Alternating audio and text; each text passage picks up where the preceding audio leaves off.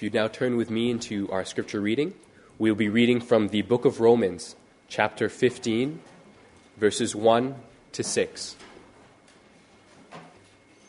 That is Romans chapter 15, verses 1 to 6. I will be reading from the New International Version this morning. As it reads at verse 1 We who are strong ought to bear with, with the failings of the weak and not to please ourselves. Each of us should please our neighbors for their good, to build them up. For even Christ did not please himself, but, as it is written, the insults of those who insult you have fallen on me. For everything that was written in the past was written to teach us, so that through the endurance taught in the Scriptures, the encouragement they provide, we might have hope. May the God who gives endurance and encouragement give you the same attitude of mind toward each other that Christ Jesus had, so that we, with one mind and one voice, may glorify the God and Father of our Lord Jesus Christ. May the Lord add his blessing to his word this morning.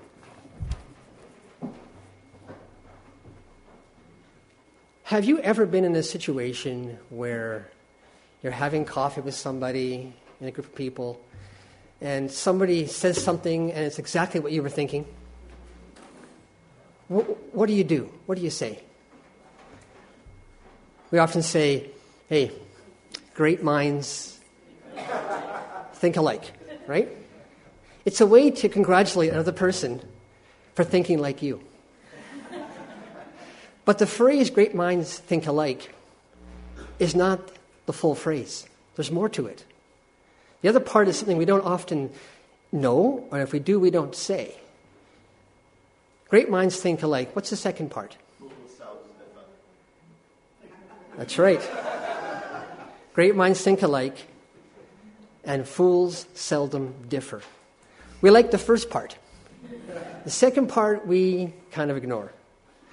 You see, just because people have the same mind, just because they think the same, doesn't mean it's right or it's great. Over 3,000 years ago, God called Moses aside and he gave him a command.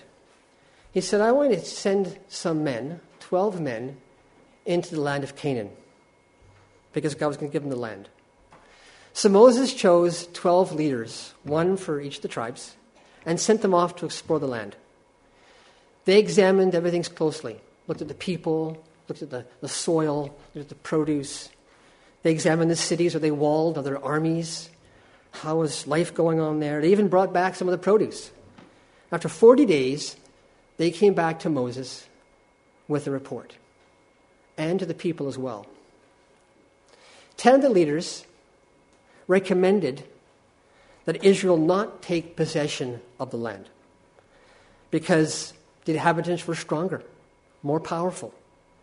In their opinion, there was no way that Israel could defeat such an enemy. They're giants. There's no point. You know the story. Two other leaders, Caleb and Joshua, they disagreed and urged the people to go forward. We need to go forward. Now, these ten leaders, they persuaded the people.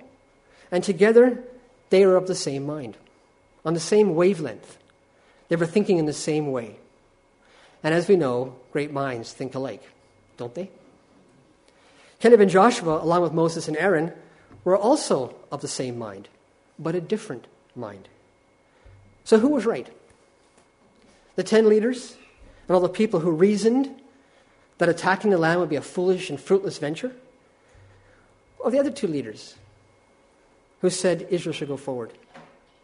You know, if you were there, if you were in the crowd, you've, you've left Egypt, you've crossed the, the, the Red Sea, you've seen God's miracles. Now you're on the edge of the promised land. How would you choose? What would you have said? If there was a vote, who would have won? You know, being of the same mind is not about us deciding to agree on what we think is right. That's not what the scripture is talking about, but being in the same mind. Just because people get together and say, okay, let's agree, we're going to do this, doesn't mean you have the same mind according to the text we read this morning. Being in the same mind is about us agreeing together with what God thinks. What does He think? We get on His side. You know, at the very beginning of Numbers 13, when God gave Moses this command, the Lord said to Moses, Send some men to for the land of Canaan, which I am going to give the Israelites. That was God's intention. I am going to give the land. Go look at it and figure out how you're going to, how you're going to do that. But I'm giving it to you. That is my mind. That is my will. But the purpose that he had was thwarted by 10 men and the leaders, uh, the, 10, the 10 leaders in the, the tribe of Israel who were afraid. You know, it may have meant, it may have been perfect logical sense of why not to enter the Canaan, because the enemy was greater. But only two people aligned their thinking to what God had already said was going to happen. Caleb and Joshua had the same mind as God, as did Moses and Aaron. And we know from Scripture what were the consequences of not being the same mind with God. What happened to the people? They wandered for 40 years in the desert.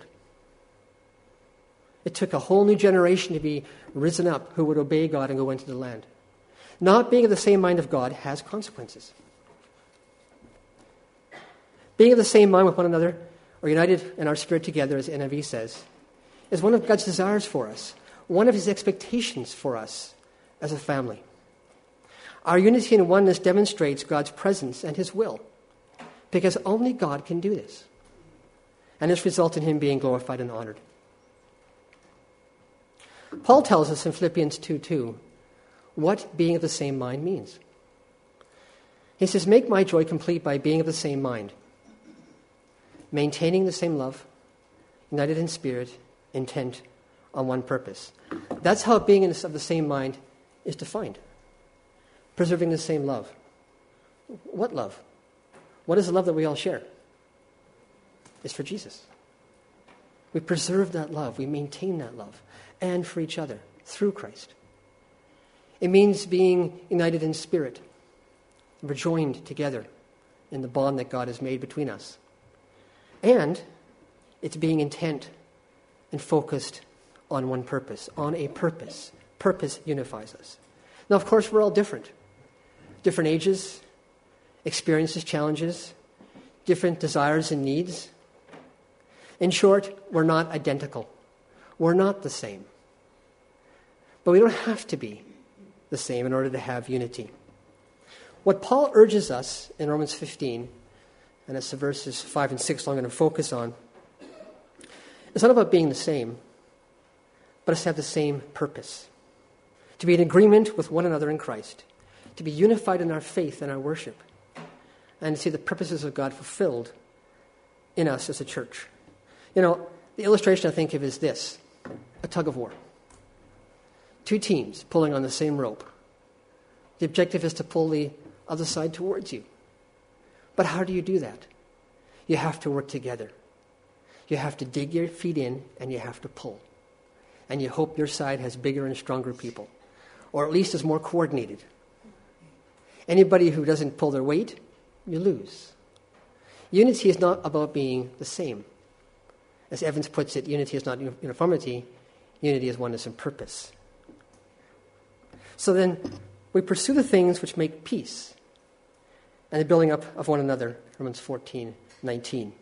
This is why, in part, we're having this whole series on building each other up, the one another series. You know, we're members of the same body. That was the first message that was preached.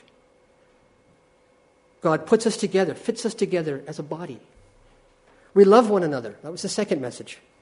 Because we choose to love one another, not because I have love for you necessarily, but you choose to do that as an act of the will that God gives us that ability.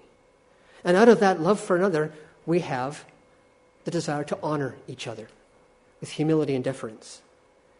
And this honor we have extends into how we think how we behave towards each other. Love, honor, and unity are the outward demonstrations of what God is doing inside of you. If you want an evidence that you belong to Him, that's what you see. That's a way to measure your walk with the Lord. Because the failure to build each other up, the failure to have unity in our midst, to be of the same mind, can lead to disunity. It can lead to us stepping outside of God's purposes, just as the people of Israel did so long ago. And they faced the consequences. An entire generation of people were not allowed to find hope and rest in the promised land, all because they refused to follow the mind of God, and because they were afraid.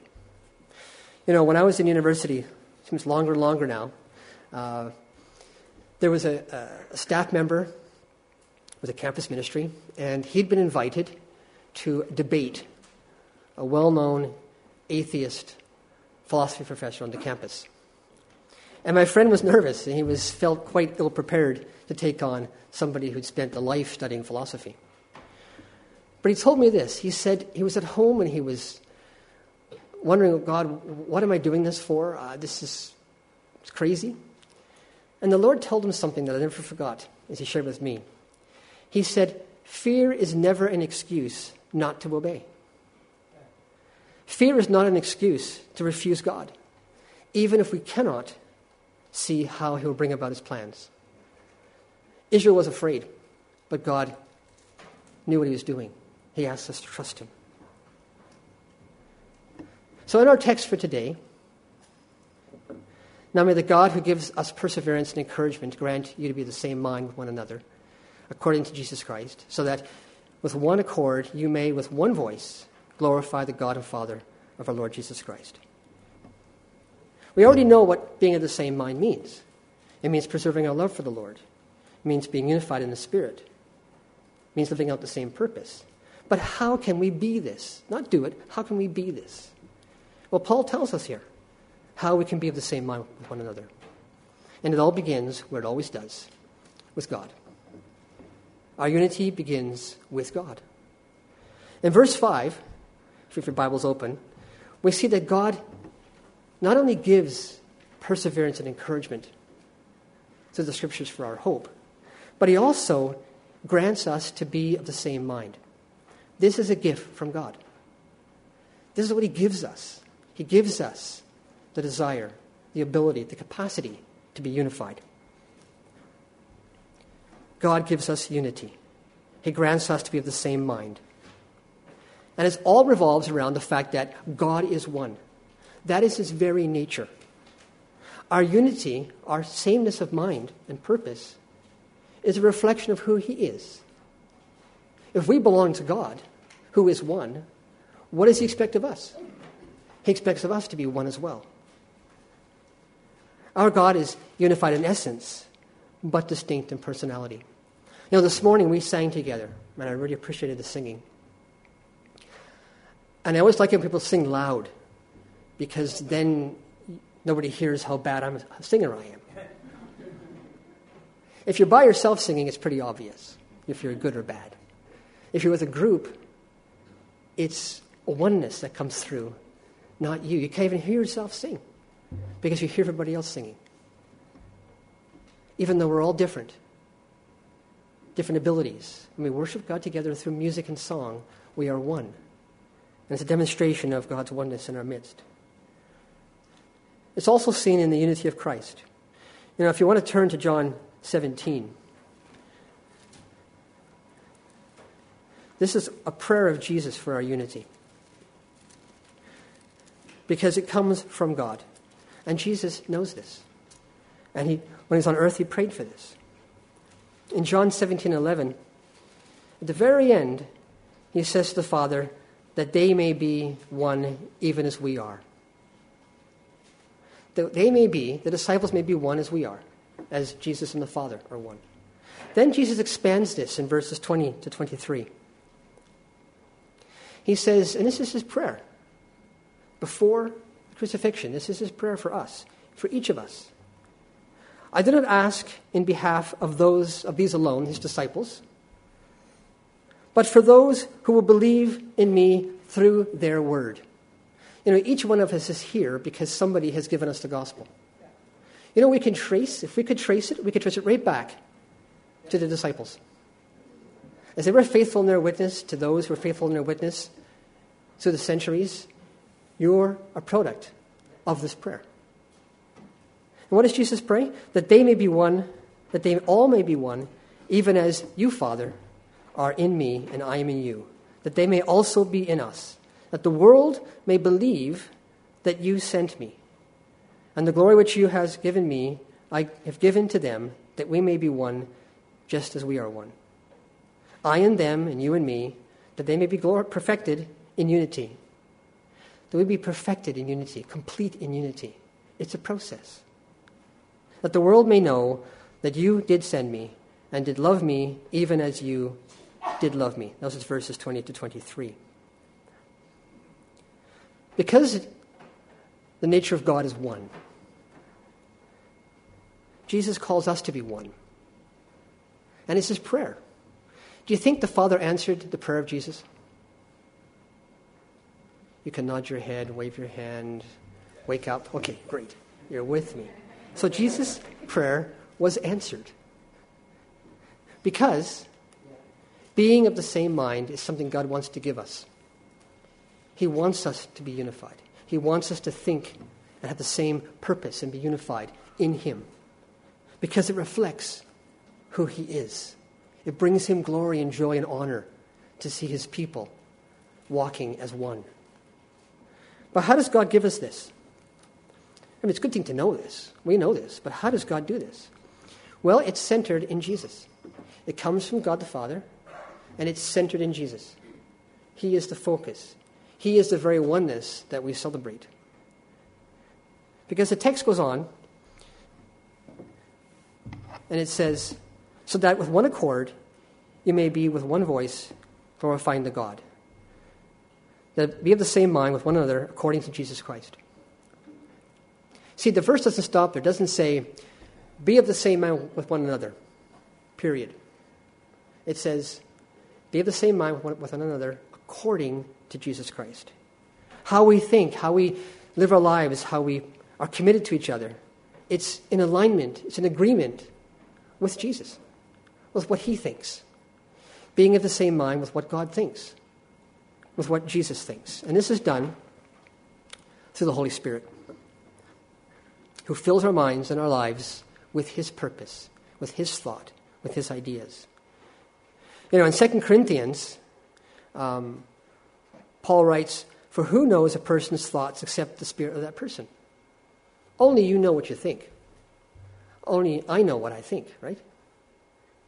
So also, no one comprehends the thoughts of God except the Spirit of God. Makes sense? Now, we have received not the Spirit of the world, but the Spirit who is of God. That we might understand the things freely given to us by God. For who has understood the mind of the Lord so as to instruct him? But we have the mind of Christ. God has given us his mind through his Spirit filling our hearts. He's the one who generates the desire and the ability to be of the same mind. It's a result of the Holy Spirit being free to rule in your lives. It's allowing the Holy Spirit freedom to act out in you to bring unity amongst other fruits. So our minds and our hearts become full of God's thoughts and desires. And it is through His Spirit that He draws us together as one. But there's more to that.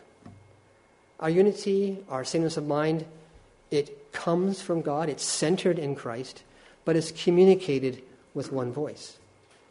I can stand here and say all these things, but unless it's demonstrated, unless it's seen, they're just words. There has to be actions to demonstrate the truth of what God is doing in our midst. And this is from verse 6, Romans 15, verse 6 that with one accord you may with one voice glorify the God and Father of our Lord Jesus Christ. You know, the one voice literally is one mouth.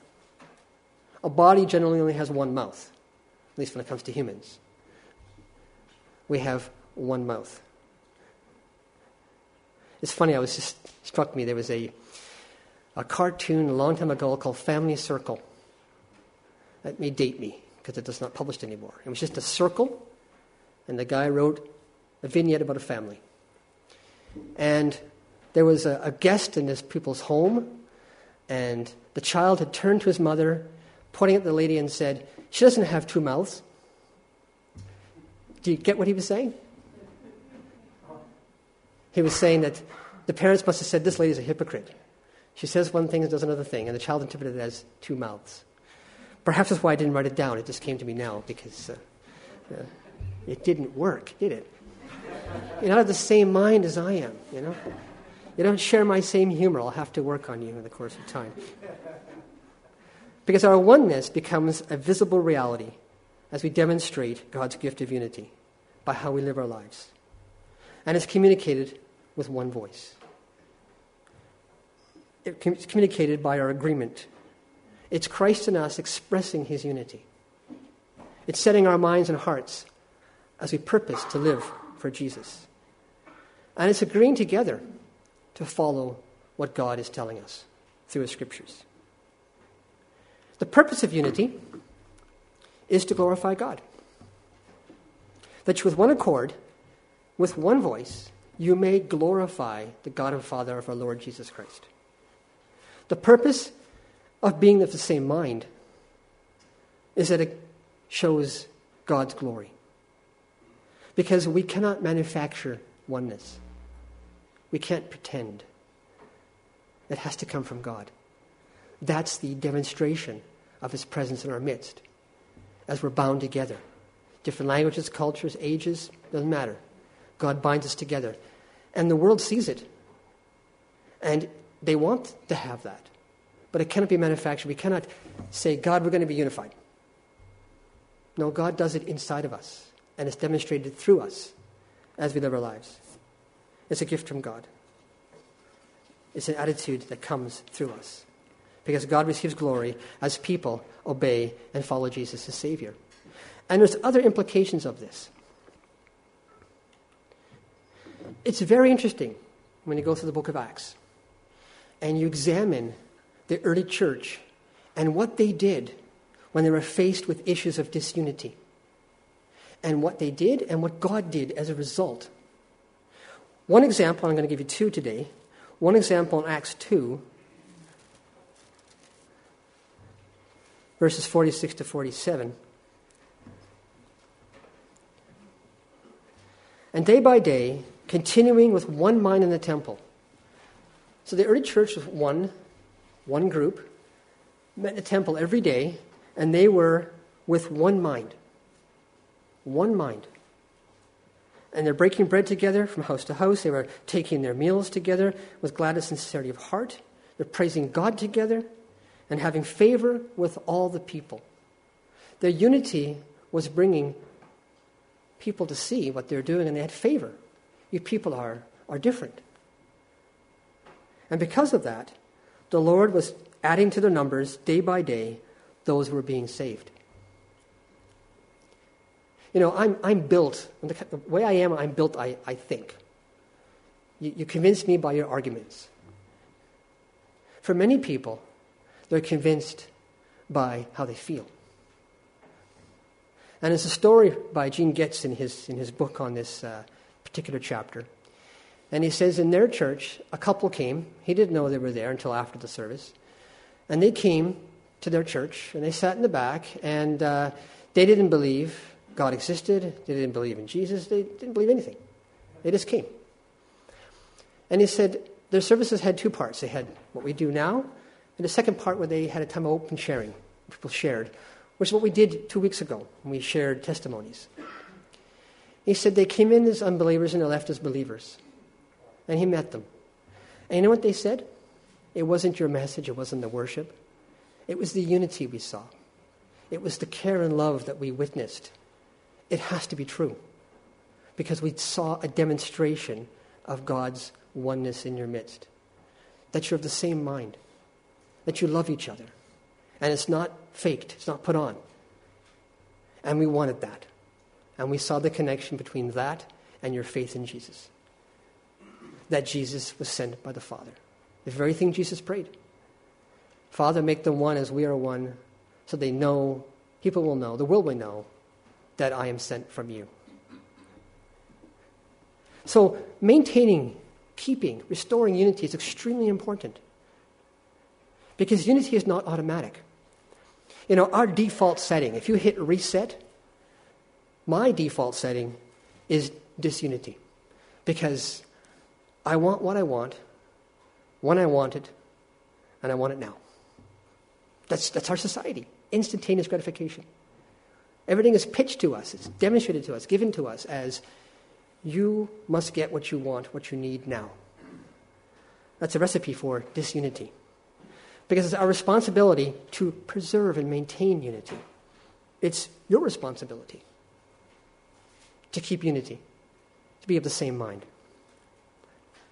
We don't create this unity, but God creates it within us. It's allowing Him to do this. It's not centered in us, it's centered in Christ. You know, even Jesus, as he prayed in the garden about the cup, what did he say? Father, if you are willing, take this cup from me, yet not my will, your will be done. That is being of the same mind as the Father. We're asked sometimes to do the same thing. Lord, not what I want. I want what you want. We're not saying, I want what so and so wants, or this person wants, or that person. No, it's what God wants. He's the one who brings us together of the same mind. And so Paul, in Ephesians 4 3 says, Make every effort to keep the unity of the Spirit to the bond of peace. Make every effort. And we'll talk about that in a second.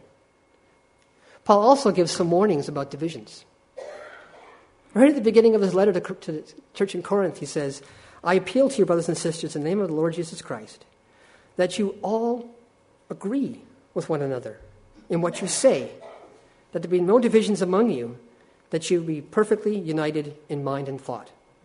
My brothers and sisters, some of Chloe's household have informed me that there are quarrels among you. And he's rebuking them and saying, No, that's not how church is to function. As followers of Christ, we must be of the same mind. And so we must preserve unity. And this is the second example I wanted to give you from the book of Acts in Acts 6. Because something happened in the early church that had potentially large negative ramifications. As the church was growing, so were the needs. And there were Hellenistic widows and there were Jewish widows. And some said, hey, I'm, I'm a Greek, I'm a follower of Jesus, but our widows are not being taken care of by the church. And so there's a potential for a split, for division. And what did the disciples do? In verses 2 to 5, the 12 disciples summoned the congregation, and they said, It's not desirable for us, that is, the disciples, to neglect the word of God in order to serve tables. Therefore, brethren, select among yourselves, you choose seven people who will address this concern. And we will devote ourselves to prayer and ministry of the word. And the statement found favor with the whole congregation. So a potential element of disunity was recognized and then addressed. And a solution was found so they could remain with the same mind, devoted to the same purpose, which was to, to do what? To devote ourselves to prayer and the Word of God. And look at the result in verse 7, the very next verse, it says, And the word of God kept on spreading, and a number of the disciples continued to increase greatly in Jerusalem, and a great many of the priests were becoming obedient to the faith as well. As a result of heading off an issue that could cause division, God poured his blessing upon the church. Why? Because it brings glory to him. He says, Look at my people. They're, they're behaving as one, they're living as one, loving as one. That's honoring to God. And the world watches, the world sees, the world knows that this is something that only God can do. They don't understand it fully, but they're attracted to that because our world is full of disunity. Our world is full of quarrels and dissatisfaction and fighting. And when you come to a place where that's not happening, where there's peace, when there's honoring each other, when there's living out the one, the one another statements, then God's presence is known. So, what does this look like? It looks like in our worship. When we gather to worship together, there's unity, there's oneness, as I, as I mentioned. Even on Sunday evenings when we come to worship, we come for one purpose we come to worship God. That's the only agenda, that's the only purpose. And God brings us together in powerful ways. Our fellowship. This church is known for being very good at eating together. There's unity in food, right? Our love for one another, as we pray, as we show concern and care for each other, that's a demonstration of being of the same mind. Because if I'm coming here and I'm thinking, how can I come here, Lord, to be a blessing to somebody else? You're bringing me to church on a Sunday morning. I want to worship you, but Lord, I want you to share your grace through my life. Who is here at church today? I don't know, or I do know them, and they need a hug. They need a handshake. They need someone to listen to them. They need to be blessed. Maybe you're here. I need to be blessed today, Lord. I've had a tough week. Well, how God does it is through each of us. As we have it in our mindset that it's my ministry, it's your ministry, it's our ministry to love one another and to care for them. It comes through honoring each other. And these are the first three verses of chapter 15 that I had Robbie read for me, where he talks about we who are strong ought to bear with the failings of the weak and not please ourselves. We come not to please ourselves, but to please the Father. And it's the Father's pleasure sometimes that He uses us to be a blessing to somebody else. Each of us should please our neighbors for their good, to build them up. Can you imagine if that was really happening? If everyone was doing that in the church, what would happen here? How uplifting it would be? How you could say to your friends, Look, you got to come to my church. This is an amazing place. And you mean it because we're demonstrating authentic oneness in Christ. It's transformative, it's powerful, it's amazing, and it comes only from God. We see it in our service. Yesterday, cleaning up the park. This message is in my mind as I'm raking leaves. Raking leaves is a great way to think because it requires no thought at all. Just pull that rake, you know. As long as you're hitting the grass and pulling towards you, you're, you're doing it right. As long as the teeth are down as well. But I realized everyone's scattered in different directions with their rake. One purpose, different people in different parts of the park, cleaning it up. Demonstration of unity. Even people had joined us who simply wanted to help. They shared in that one purpose of cleaning the park. We see it in the various ministries. All of you who do stuff that nobody notices. You serve here quietly, week to week. I want to say thank you. If you see somebody doing something in the church and they're ministering, say thank you to them. Say thank you. I appreciate what you're doing. Because sometimes we need that. Sometimes we need a little pat in the back to say, you know, it's noticed, it's appreciated, it's not taken for granted. And we appreciate that. And it's seen in our testimony. Two weeks ago, we had open mic and people were praising God. And it was wonderful. It's uplifting to hear people praise and give testimony of what God is doing, how He's answering prayer. That's our oneness as we enjoy what God is doing in the lives of other people. Despite our differences, despite carrying the sin nature in our flesh and battling with that, it is possible to be of the same mind. It's possible because it comes from God, not from us. It's what He does in us. It's centered in Christ. As we focus ourselves on Christ and focus on Him, He brings us together. And we communicate that with what we do and say, how we speak, how we behave. So now comes the tough bit the questions, the tests of being of the same mind. At this moment, as you sit there before God, not before me, not before anybody else, as you sit before God, can you honestly say that God is ruling in your life? To be honest, just between you and God.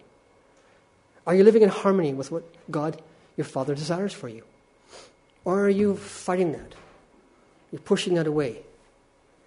Because unity will only come as we all are living our lives honestly before God, allowing Him to rule in our lives. That's what brings unity. Are you seeking God's purposes in Jesus as you live your life? When you leave here and go to work on Monday morning or whatever, whatever direction you end up in, is your week lived for the purposes of Jesus? What are the purposes of Jesus? Well, they're found first and foremost in His Word. You should be in His Word, reading. Jesus, what is your purpose for me? How am I supposed to live my life today? Show me what I'm supposed to do so I can be of the same mind as you. So my prayers are not for what I want. Jesus, tell me what I should pray for. How can I be doing what you want me to do? How can I live my life in harmony with you? As we do that together, unity happens. It's just a, a byproduct, it's a fruit of that. Are you willing to change how you think by obeying the will of Jesus? Maybe you, the first two questions, you're going, well, you know, I'm, I'm, I'm in process. I'm in process, Charles, you know, I'm getting there. Not there yet, but I'm in process. Well, are you willing to change when Jesus points something out? When you, uh, in a situation, and the Holy Spirit says, hey, hey, I need you to repent, or I need you to do something, or offer forgiveness, uh, are you willing to do that? If you are, then we have unity with Him and with each other.